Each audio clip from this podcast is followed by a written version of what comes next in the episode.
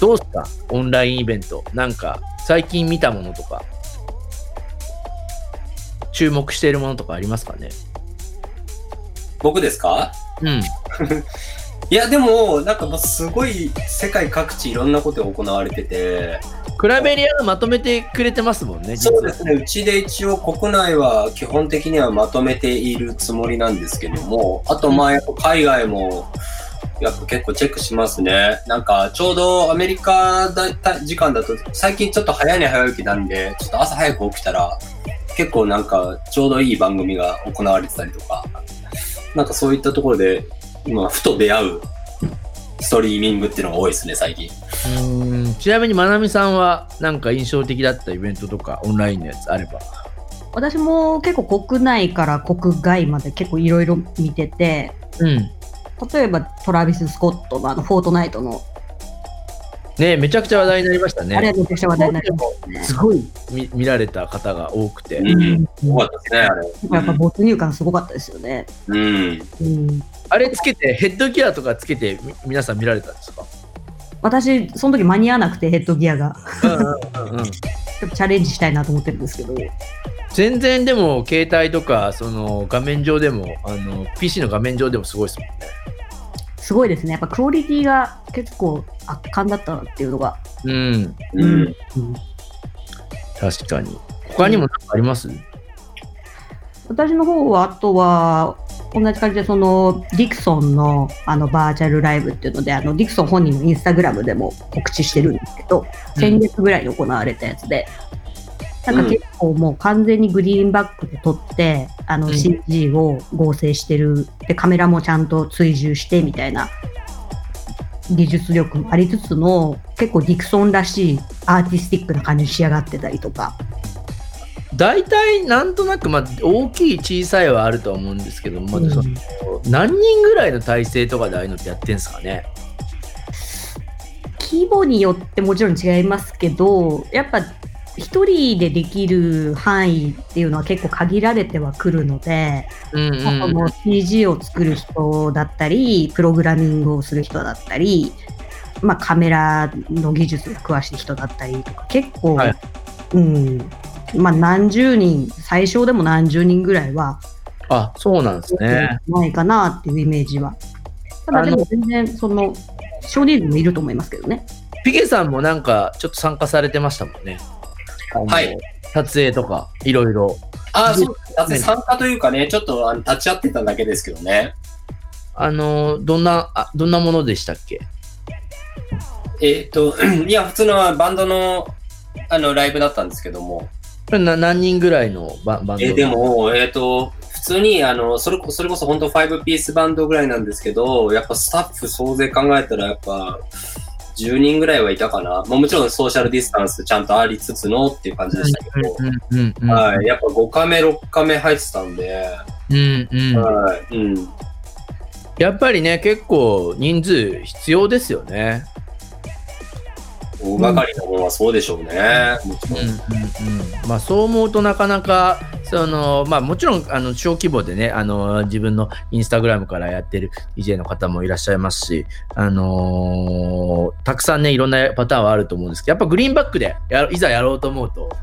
最低でも5人ぐらいは必要そうな、まあ、スイッチャーとかも入れると、まあ、マニアックな話ですけど 必要なのかなとは思いますね。うんなんかちなみにすごいこう、まあフォ、ートナイトのトラビスがそうだったと思うんですけど、なんか革新的だったみたいなのとかって、なんかまなみさん的に、あのーこう、オンラインイベントでなんかあったものとかって、まあ僕は昨日、昨日かな？広角機動隊の渋谷の、あのやつとか VR のやつはすげえ面白いなとは思いましたけども、なかなかあん中でライブやるのってどうやってやるんだろうとかね、うんうんうん DJ ラブさん DJ してくれるかなと思ってたけど、さすがになかったなみたいなのとかは感じておりましたけど。なんかそのいろいろ見る中で、まあ、トラビス・スコットのフォートナイトだったり、ディクソンだったり、あと最近国内だと電波組のあのバーチャルライブとか、デデマウスさんのあのグリーンバックのライブだとか、いろいろあると思うんですけど、うん。なんか革新的すべてにおいて言えるんですけど、結構全、今挙げた全アーティストは、なんだろうな、技術がそのその人のキャラクターに合った技術をちゃんと選んで、あ演出してるかなっていう印象があって、電波組だったら、その VJ とマッチして、あの可愛らしいアイドルらしいあ、うんうん。なってるし、ニクソンだったらやっぱそのアンダーグラウンド界のメジャーというか、うん。うん、なんかそのアンダーグラウンド感もありつつのあのアーティスティックな感じだとか、で、デデさんはデデさんでそのクラブを完全に再現したみたいな。うんうんうんうん。で、そのなんかいいツールの選び方というか演出の仕方だなと思っていて。アーティストに合った、その、まあもちろんその VJ という仕事で言うと、うんまあ DJ の色に合った形で変えていくっていうところは、もちろんそのキャラクターに合ったところで変えていくっていうのはもちろんそう。だってそういう観点で、その演出面まで見るっていうのはお面白いですね。うん、面白いですね。なんかキャラがそれぞれあって、すごく飽きないなと思って。こうやっぱりリアルのイベントの VJ とか演出とかってその押し並べて同時間帯に一緒のものとかその例えば1時間おきに見ることってできないんですけどオンラインだと見比べることができるから演出の違いみたいなのっていうのは、なんかそこは面白みですね確かに。結構じっくり見れ観察できるので、それはこれで面白い楽しみ方だなと思って見てます。いやー確かにありがとうございます。まあ、まあ、分かってるか分かってないかっていう、非常に今日マニアックな話も、そういう番組なんでいいかなと思ってますよ。はい、まあでも、できる限り分かりやすく言いたいなと思いますけれども。あのーここでですね、あのーピゲさんとまなみさんが最近オンラインのイベントの中で印象的だったアーティストの曲を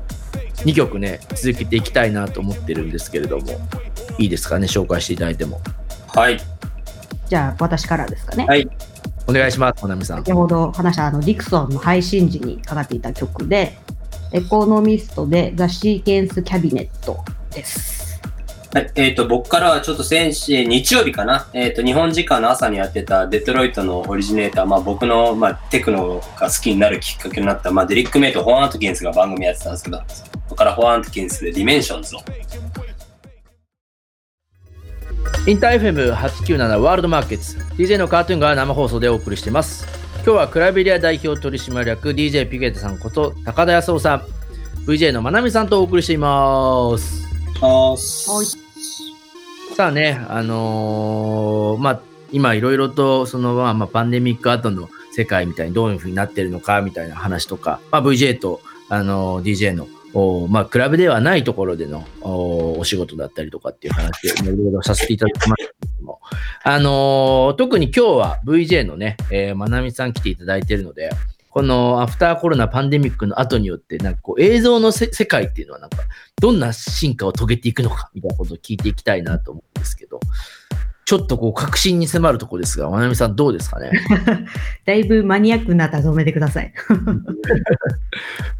基本はでも、やっぱ、あの、目に見えて配信っていうところの部分が、もう急速に進化したの多分皆さんわかると思うんですけど、その配信がオンラインによる。オンラインですね。うん。っていうところの技術で、まあ、今だとその iPhone とかでもすごく綺麗な映像が撮れたりだとか、はい結。構どなたでも配信ってできる環境ではあって、うん。で、だからこそいろんなチャレンジができるというか、うんうんなんか、もちろん、その LED があって、プロジェクターがあって、みたいなところの決められた場所での、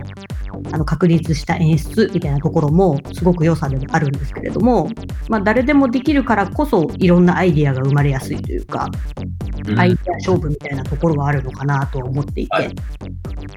映像とか、その、だからオオンライン上のっていうことですよね。そうか。そうね。うんどれがいいとか、どれが悪いとかっていう、なんか基準も非常にこう、なんていうんですかね、あの、難しくなってくるという、まあ、数が増えるってことですもんね、まず第一に。そうですね。なんか見てて全然私は基本なんか悪いなと思うのは一つもなくて、なんかそれぞれのさっきの話じゃないですけど、なんかそれぞれのキャラクターとか、なんかそれぞれの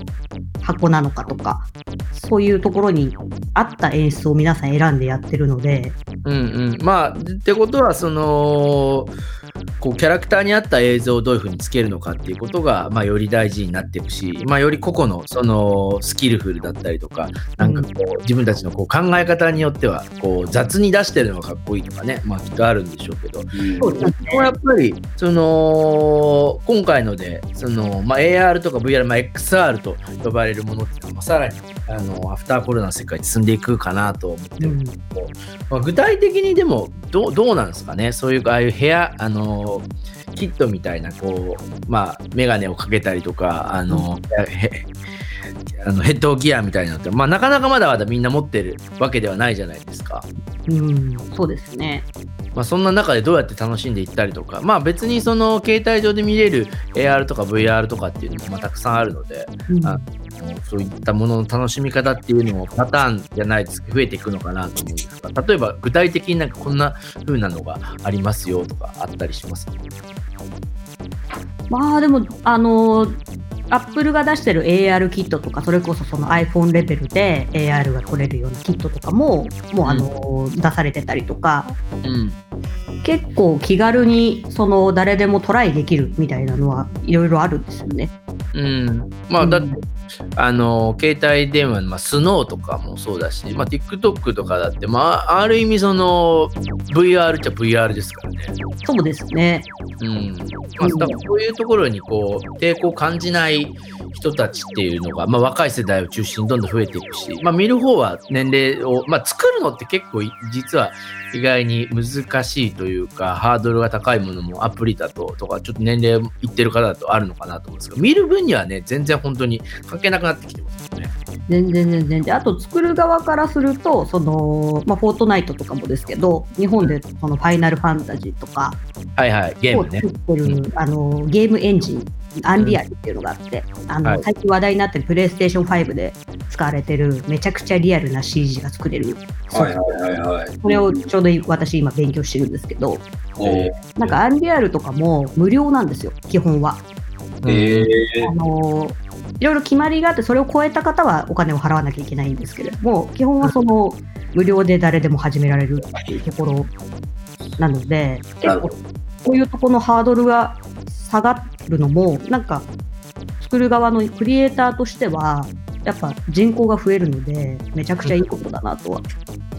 ーピクサーはそのクライベリアとかまあ運営ささもちろんその、まあ、社長として運営も記事もみみんな統括してやられてると思うんですけどそういった記事とかもやっぱり増えてるわけですよね。いや、多いですよ、やっぱり。あのー本当、それこそ、まなみさんがおっしゃってるようなこと、要はもう、やっぱ、なんですかね、結構その、なんですか、VJ、要は、ビジュアル、オーディオビジュアルから始まり、今、そうこういったような状況が起こる、あの、どんどん流れてきてるのは、本当海外の記事とか見てたら、もう早いですね、どんどん。もう訳がわかんないです。なんか、How to とかも、あの、昔だったら曲を作る How to みたいなのが出てたりするんですけど、うんこう、多分 VJ とか AR、VR をどういうふうに How to するのかっていうところ、そういう動画とかも僕もなんか見た気がするので、増うんえてきて結構相当ありますねチュートリアルは。うんそうですよね。それがだから今までだとなんかこう、まあ VJ 用というか、ちょっとこう、クラブの、あの、お仕事の人たち用だったのが、よりなんかこう、身近な、あのー人たちに対しての、なんか、How to 動画みたいなのも出てきてるので、なんかその辺は裾野が広がりそうな感じはしますね、やっぱり。そうですね。すごくなんか明るいイメージですね、私は、そこに関しては。そうですよね。うん。ちょうどまなみさんも、その、まあ僕もいあの毎週見てますけれども、そのアベマの番組で Your House というのでやってるじゃないですか。はい。あの、グリーンバックっていう、まあ、いわゆる CG を合成するための、あの、バックにそこに、こう、映像をつけたりとかいう仕事もされてると思うんですけど、なんかこう、クラブの現場と、ああいうこう、いわいわゆるテレビに近いものの、その、オンラインでの、なんかこう、表現の仕方みたいなのとか、違いとか、なんか変わったものとか、気づきとかってあったりするんですか？まず暗くねえしっていうところですよね。そうですね。まず暗転できないっていうのは大きい違いですよね。そうですね。基本はやっぱクラブとかでやると、その、その場の雰囲気ってものすごく大事で、うん、お客さんのね、そうで息づね。うん。そうですね。とか DJ さんの選曲だったり、ショーの感じだったりとか、で、全然その、なんだろうな。全然いらないなと思ったら私は結構映像ずっと消しちゃうタイプなんですけど、いいですね。暗くなるそうですよね。クラブで言うとね。そうですクラブで言うと。うん。けど、それをあの放送でやっちゃうと結構放送事故になっちゃう確かに。いや、それは、あの、それがそうか。割とその絵図絵面絵力が強いというか、うんうん。だ強いものをずっと発信しとかなきゃいけないっていうのは確かにこう、違いますね。そうですね、そういう意味ではすごくギャップがあって面白いなと思ってます。そうですよね。ピゲさんとかどう、どう、どうなんですか？まあまあ、あのーあれ、ピゲさんもちょうど今週なんかありませんでした？え、今週ですか？あ、そうですね。あの、全然その映像と全く別なんですけど、僕なんか、あえてズームでやるんですけど、えあの、いやもう、あれっす、もう、あのー自分のパーティーがもちろんできないっていうのもあるので、まあ、ね中でトークとね、選曲だけでやるんですけども、あの、うんテーマは、あの、よくあるクラブのフロアで踊ってるんじゃなくて、クラブのバーの前で喋ってるっていうテーマで。やったりとか。それでも、海外のドイツの DJ の方とかとつないでやるんですもんね、そう。ですね。一応海外のアーティストで、一何度かうちあのうちのパーティーに出てくれたアーティストにも出演していただいてやりますね。うん。はいちなみにな何時からなんですか？えっとね、日曜日の8時からやってますので、えっと、インフォメーションはちょっと今言えません。今、今なんて言えばいいかわかりません。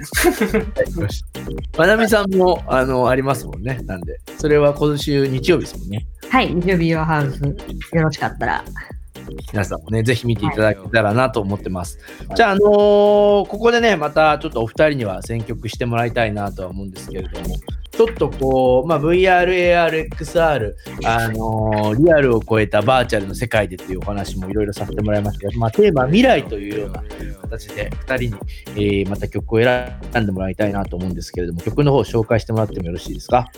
はい、じゃあ私から。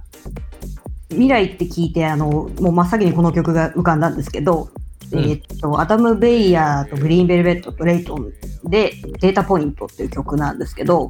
まあなんか、あの歌詞がもう頭の中にアクセスするしてみたいな感じの曲なんですよ。いいですね。で、なんかいろんな今インプットがあって、アウトプットがある中での、なんかこの曲はすごく未来的なんじゃないかなと思って選びました。ピケさんもお願いします。はい、僕はあの未来なのかどうかわかりませんけど、一応大ベテランのあの大 DJ 和田さんと平子谷さんが最近コフュージョンで、まあ、昔からあるあの復活してから第4弾シングルありまして、もうこれ完全未来でしょ。まあ要は90年代ブレイクビーツテクノみたいな感じなんですけど、これは多分やばいと思うので、昨日リリースされたばかりです。コフュージョンシットキャットっ